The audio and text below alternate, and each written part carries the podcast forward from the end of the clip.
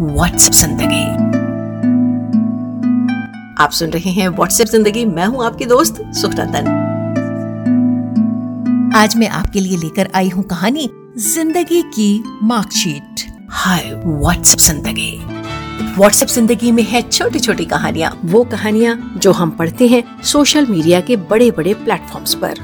वो कहानियाँ जो शेयर की जाती हैं व्हाट्सएप पर। ज़िंदगी की बड़ी बड़ी सीख देती हैं छोटी छोटी कहानियाँ। व्हाट्सएप ज़िंदगी। एक घर में माता, पिता और बेटे तीन प्राणी रहते थे। मम्मी सर्विस करती थी, पापा बाहर नौकरी करते थे, हफ़्ते दर हफ़्ते घर आ जाते थे। माता, पिता दोनों को बेटी से बहुत उम्मीदें थीं।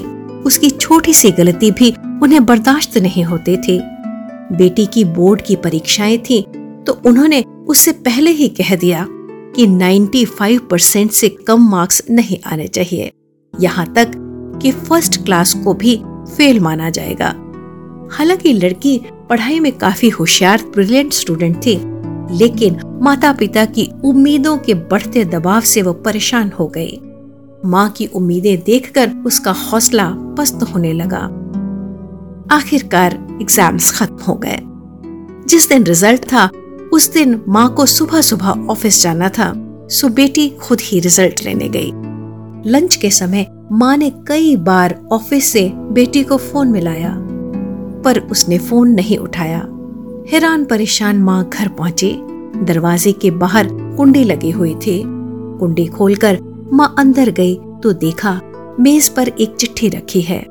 मन में ढेरों शंकाएँ उठने लगी। माँ के नाम उसकी बेटी का ही पत्र था। उसमें लिखा था, प्रिय माँ, मुझे बताते हुए बहुत संकोच हो रहा है कि मैंने घर छोड़ दिया है। मैं अपने प्रेमी के साथ रहने चली गई हूँ। उसके साथ तेज रफ्तार मोटर पर घूमना और हैरत अंगेज करतब करना मुझे अच्छा लगता है। बाद में शादी भी करेंगे। वो कोई काम नहीं करता। कभी दोस्तों से तो कभी मेरी पॉकेट मनी से गुजारा होता है। वो कुछ दोस्तों के साथ रहता है। मैं भी वहीं रहूँगी। वहाँ रात में खूब मस्ती होती है। एक और खुशी की बात, मैं प्रार्थना करने लगी हूँ। अधिक नशे से लड़के का लीवर और किडनी काफ़ी खराब है। मैं प्रार्थना करती हूँ कि उसकी उम्र बहुत लंबी हो। माँ, चिंता मत करना। मैं सोलह साल की हूँ। मैं अपना ध्यान रख लूँगी। तुम अपने नाती नातिन से मिलने आया करोगे ना? तुम्हारी बेटी। फिर कुछ नीचे लिखा था, नोट, माँ, परेशान होने की ज़रूरत नहीं है। ये सब झूठ है। मैं पड़ोसी के यहाँ बैठी हूँ। मेरे हाथ, पैर व दिमाग सलामत है। मम्मी पापा, मैं आप दोनों को बहुत प्यार करती हूँ।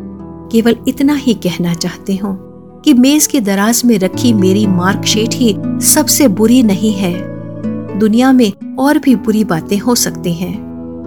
माँ, इस बार मेरे 85 परसेंट ही मार्क्स आए हैं। मुझे पता है, आप दुखी होंगे, पर मैं आपको दुखी नहीं देख सकती। मैं आगे मेहनत करूँगी, माँ। इस तरह परेशान करने के लिए मुझे माफ़ करना। तुम्हारी बेटी। साथियों, ये छोटी सी कहानी बहुत बड़ी बात कह जाती है।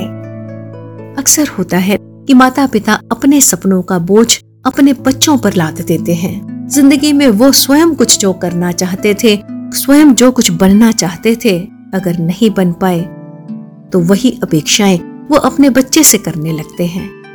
शायद वो भूल जाते हैं कि बच्चे के कोमल मन पर इतने बड़े बोझ का क्या असर होगा। कहानी को सोचिएगा जरा। व्हाट्सएप ज़िंदगी ओनली ऑन हब पर